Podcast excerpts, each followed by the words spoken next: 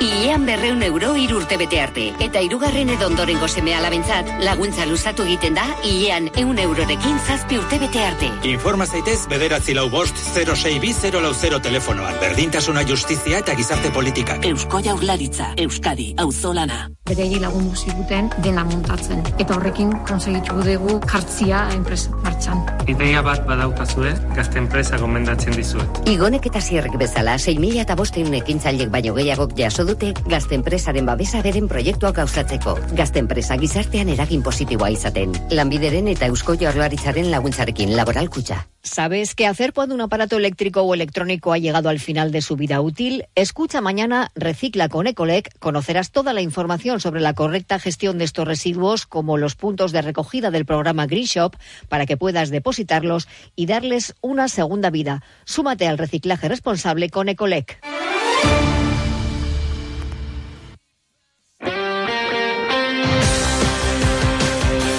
Radio Estadio Euskadi. Roberto Bascoy.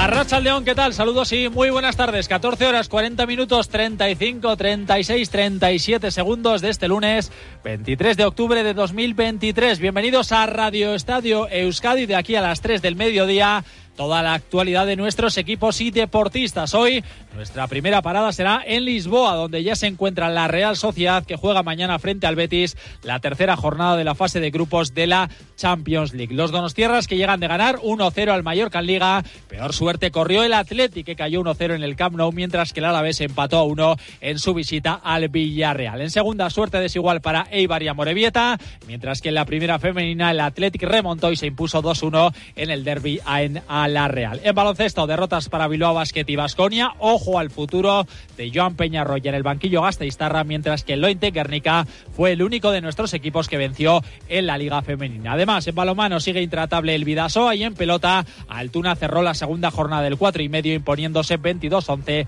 a Peña. Con el mejor sonido que pilota Sonia Perenneira desde su nave técnica, comenzamos a ritmo de fado. Esto es Radio Estadio Euskadi.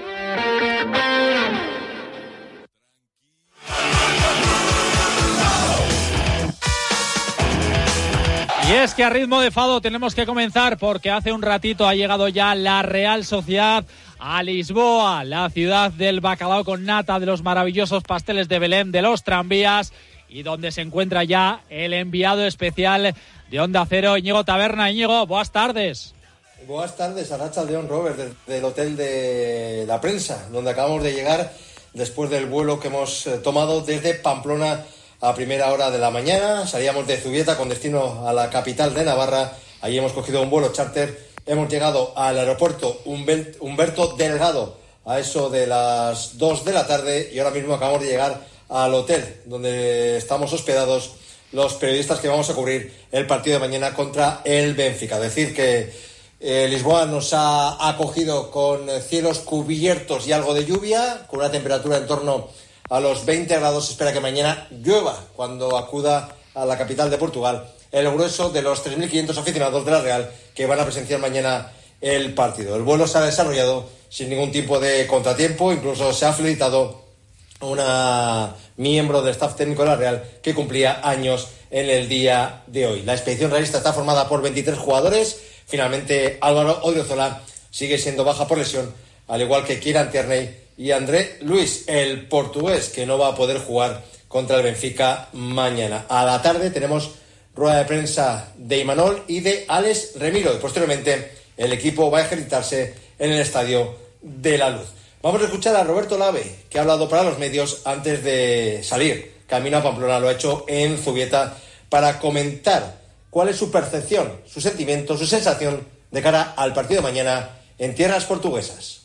Una oportunidad más de, respetar eh, la competición, de respetar a uno de los grandes de Europa, pero de ser valientes eh, para, para, para, exponer lo que somos. Y bueno, son, son tres puntos. No, no, no, no, vale lo que, lo que ocurrió antes y no vale lo que ocurrió después. Después de este partido todavía quedarán todavía más puntos mm, de los que quedan o de los que más tenga el, primero de la clasificación después de este partido. Así que lo que decimos, eh, un muy buen partido y bueno, pues una oportunidad para aprovecharlo. El director de fútbol de la Real no se fía de que el Benfica ahora mismo cierre el grupo de la Real. Tiene cero puntos el conjunto portugués que cayó en casa frente al Salzburgo y también en la segunda jornada ante el Inter de Milán en tierras italianas. No hay que confiarse, el Benfica es muy buen equipo y la Real tendrá que hacer un buen partido mañana para sumar los tres puntos. Confiarse, no, no yo creo que es verdad que igual el partido del Inter no estuvieron como todos esperábamos. Yo creo que el partido de Red Bull fue un, accidente para, ellos y precisamente pues, eh, no, somos un equipo que, podamos eh, manejar la, confianza. Sí, la confianza, pero no el confiarnos, ¿no? No, es un, es un gran equipo y, pues bueno, precisamente por eso, por lo que has dicho de, los puntos que llevan, pues eh, para ellos va a ser pues un partido importantísimo para, para intentar sacar los puntos. Mañana será la Champions Íñigo, pero tenemos que hacer balance de esa victoria con sufrimiento ¿eh? frente al Mallorca por 1-0. Sí, 1-0, gracias a un gol de Bryce Méndez.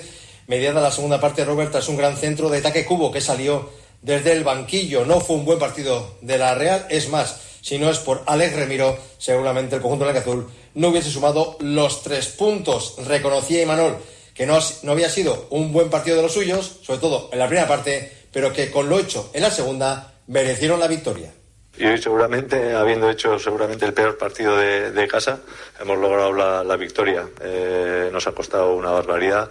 Ha habido jugadores que en el primer tiempo les ha costado, les ha faltado atrevimiento, no se han atrevido a hacer de verdad lo que habíamos eh, hablado y bueno, y así es complicado. En el segundo tiempo creo que se ha visto otro equipo, otra Real Sociedad y creo que el 1-0 era justo. Hemos tenido situación para hacer el 2-0 pero evidentemente sabíamos que teniendo enfrente el Mallorca y con un 1-0 íbamos a sufrir al final, como lo hemos hecho los últimos eh, cuatro partidos que nos hemos enfrentado a ellos.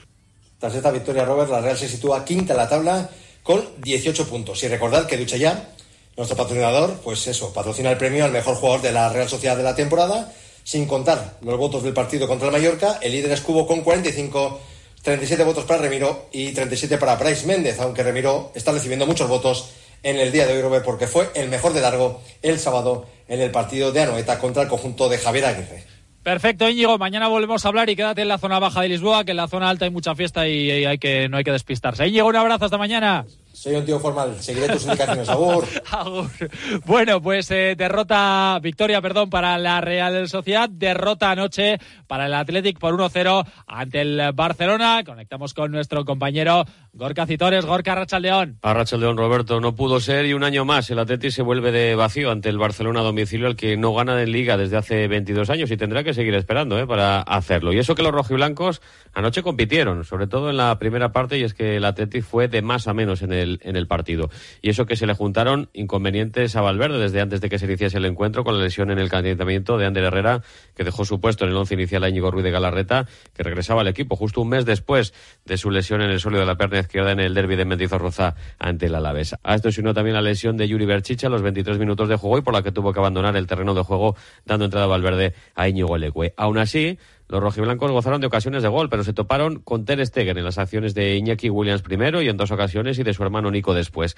Los hermanos fueron un peligro constante en la primera parte para la defensa del Barcelona, que también tuvo ocasiones y se topó con un sensacional Unai Simón, Salvador en la primera y sobre todo en la segunda parte con muchas intervenciones de mérito y convirtiéndose sin duda alguna en el mejor de los rojiblancos, a los que le aguantó el fuelle físico hasta la hora aproximada de, partido. Ya en el tramo final del encuentro, el chaval de 17 años, Mark Yu, que llevaba tan solo 23 segundos en el campo y en el primer balón que tocaba lograba batir a Unai Simón, aunque el cancerbero rojo y blanco incluso llegó a tocar el balón. El Atlético lo intentó, pero no volvió prácticamente a inquietar a Ter Stegen en la portería del Barcelona y tras el encuentro, Ernesto Valverde explicaba así la derrota de los suyos. Siempre hay posibilidades cuando vas a jugar un partido para poder ganar.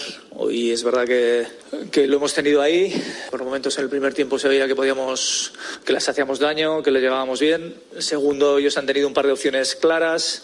Ya estábamos perdiendo un poco el fuelle, pero el momento del gol el partido estaba en, un, bueno, en una situación así neutra y ha venido esa jugada, sobre todo el pase interior de Íñigo, que nos ha recibido bien Joao Félix y nos ha filtrado ese pase. Pensaba por un momento que podía ser fuera de juego, pero bueno, han hecho el gol y hemos seguido empujando, pero no, no ha podido ser. La verdad que es una pena porque hemos hecho un buen partido y nos vamos de vacío de aquí. Se le cuestionaba también al técnico del Atleti por qué es lo que le había faltado a su equipo para sacar algo positivo ayer en Montjuic. Que hubiésemos convertido alguna de, de nuestras situaciones en, en gol y seguramente en el segundo tiempo llevarles todavía el Barça más hasta el, hasta el área. Porque ha habido momentos en los que ya estábamos acusando el esfuerzo y nos estaba costando que ellos tuvieran que ir hasta atrás del todo y además con meterles ese miedo en el cuerpo. Hemos hecho ahí la llegada de, de Iñaki, hemos tenido la ocasión de, de Berenguer al final, pero un, un poco más. Pero es verdad que hemos estado ahí bregando todo el partido y, y tampoco es que, bueno, ellos han hecho un par de situaciones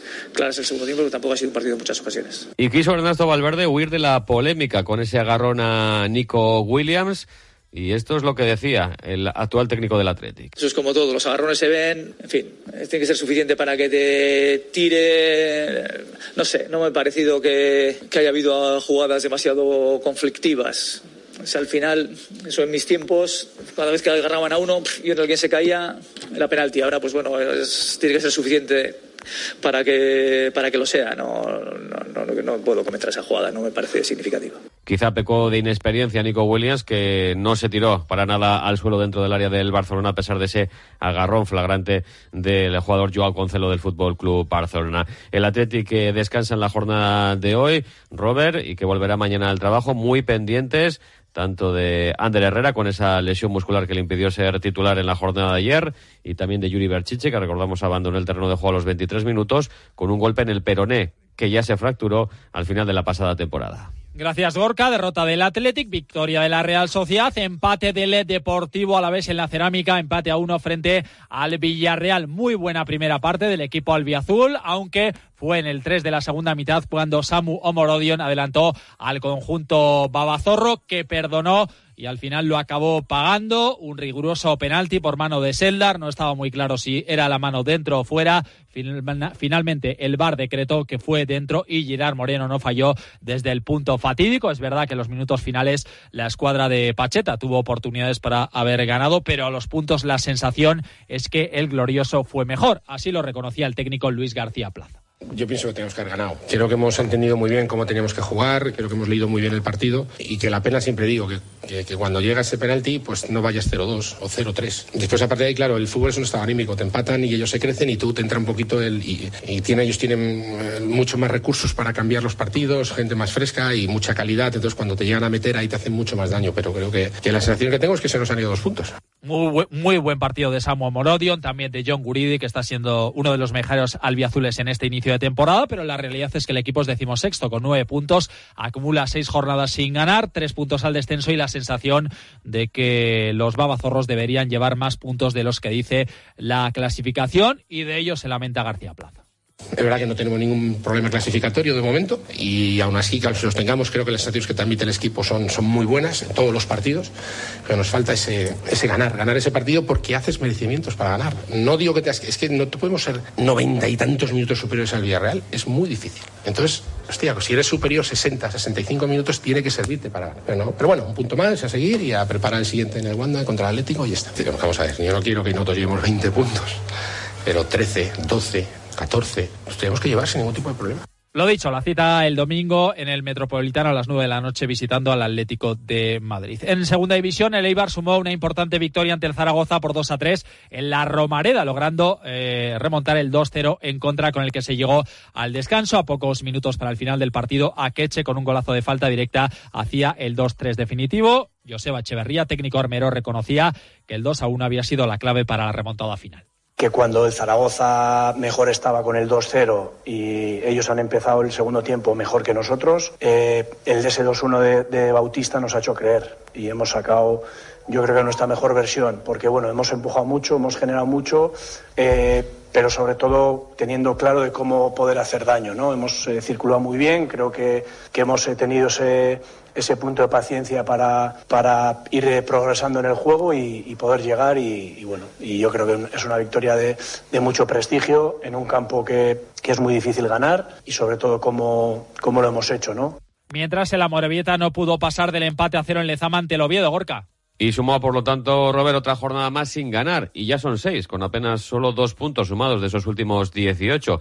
El último, el del sábado, en Lezama, donde al menos los vizcaínos volvieron a dejar su portería a cero, seña de identidad para tratar de crecer en busca de esas victorias que no acaban de, llegar. Aritz Mújica recuperó además a hombres importantes en el once inicial, como Xavi Cheita en el centro de la zaga o Alex Carbol en el centro del campo, aunque el catalán fue expulsado a falta de media hora todavía para acabar el partido y cuando parecía que mejor se le podía poner el encuentro a su equipo que tuvo que aguantar el resultado con un jugador menos y también sufrir, saber sufrir. Incluso tuvo ocasiones para poder haber marcado. Un punto valorado en el vestuario que dejó al entrenador de la Sociedad Deportiva Morevieta, Aritz Mújica, satisfecho, sobre todo por la implicación de sus jugadores que venían de tres derrotas consecutivas. Recordamos la última más con una goleada sonada por 6-0 ante el Leganés. La Morieta que quiero, sobre todo solidario de trabajo, ser un equipo en el que pone las, las cosas difíciles al rival. Eh, era un paso que teníamos que dar, creo que el equipo lo ha hecho. Eh, me voy satisfecho porque con uno menos incluso hemos trabajado bien. El equipo, bueno, pues metido un poco atrás, pero lo normal, ¿no? Un equipo que, que, te exige tanto, un partido tan exigente, ¿no? En esta categoría, pues estar eh, los últimos minutos eh, con, con, uno menos, pues es duro y creo que, que, el equipo ha defendido bien, ¿no? Al final eh, me voy satisfecho, pero me gustaría haber conseguido los tres puntos, pero bueno, creo que, que este es el camino y que no podemos bajar ni, ni un poquito de lo que hemos hecho hoy, ¿no? Incluso mejorar y, y sobre todo, pues, pues esa eficacia que en ataque ahora mismo no, no estamos teniendo ya llegará, pero con este trabajo sin ningún duda. En primera división femenina, el Athletic se llevó el derby ante la Real con remontada gracias a los goles de Ane Azcona y Yone Amézaga y en el tramo final del encuentro para superar el tanto inicial de Nereiz Aguirre para la Real. David Aznar, técnico del Athletic, satisfecho. creo que hemos sido muy superiores a la Real Sociedad hoy. Creo que el primer gol encajado no hacía justicia a lo que se estaba viendo en el campo. Hemos salido muy bien, eh, con muchísima intensidad, ganando los duelos, teniendo también la posesión del balón. Creo que hoy hemos estado especialmente bien. Mientras la entrenadora realista Natalia Arroyo consideraba clave que el Athletic empatase justo antes del descanso. Nos ha condicionado, la segunda parte nos ha vuelto a faltar, bueno, pues ese coraje para, para jugar sin miedo a perder. No sé de qué manera hemos fallado en el mensaje o he fallado yo en el mensaje, eh, pero bueno, la, la, historia sigue pesándonos y no, hoy, hoy no hemos jugado con, con ese punto de valentía, con esa ambición de, de querer sorprender a, al Athletic y tengo la sensación que hemos jugado un poco más a, a que a que no nos ganaran. Y al final, cuando juegas a que no te ganen, te ganan. Además, empate a cero de Leibar en casa ante el Villarreal.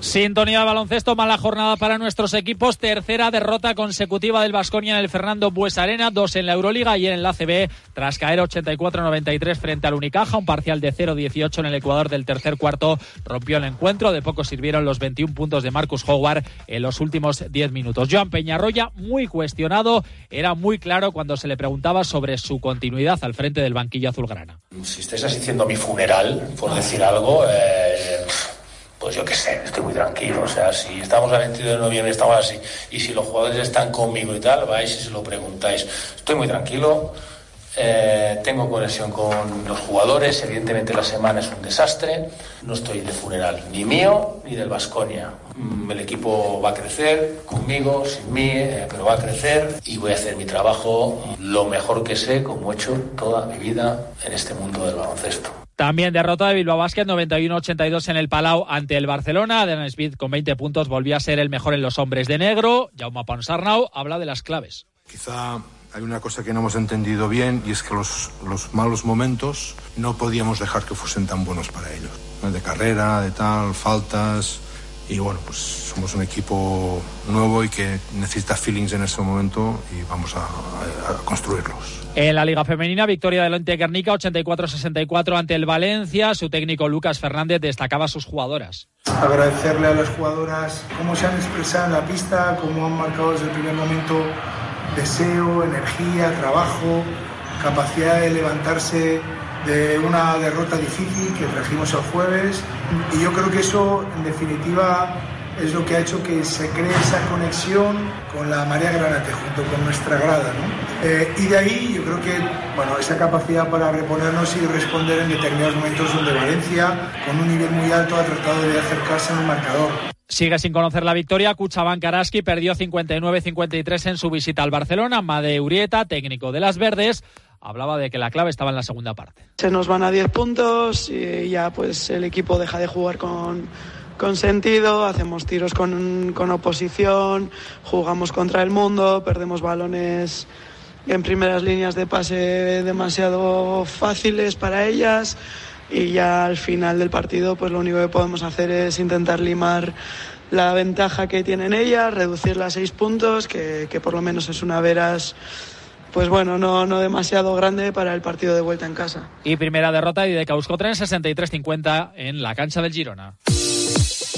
Y además en balonmano el Vidasoa segundo en la Liga Sobal con 13 puntos tras su victoria ante el balonmano Nava por 37-26. Escuchamos a Jacobo Cuétara, técnico de los Irundarras. Bueno, pues muy contento del resultado, resultado holgado, con diferencia. Eh, la verdad que bueno, muy contento. Yo creo que hoy ha sido la diferencia pues por la participación de todo el mundo, que hemos aguantado pues un nivel eh, alto, igual no tan alto como otras veces en ciertos momentos, pero sí en lo que es el cómputo general del partido, pues todo el mundo ha aportado y eh, mantener ese nivel durante tanto tiempo ha hecho que poco a poco hayamos ido eh, cogiendo la diferencia. En pelota, Altuna ganó 22-11 a Peña y Lourdes Ollarvides, nuevo fichaje de Laboral Cucha para la próxima temporada. Aquí lo dejamos, esto ha sido Radio Estadio Euskadi. Son las 3 de la tarde y las 2 en Canarias.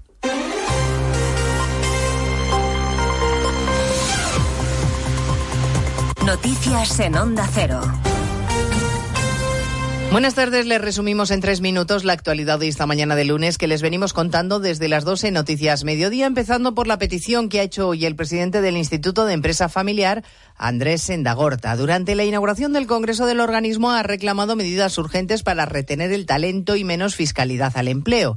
Le inquieta que el sistema educativo no sea capaz de producir el personal que la economía requiere y también el alto coste fiscal de la generación de empleo.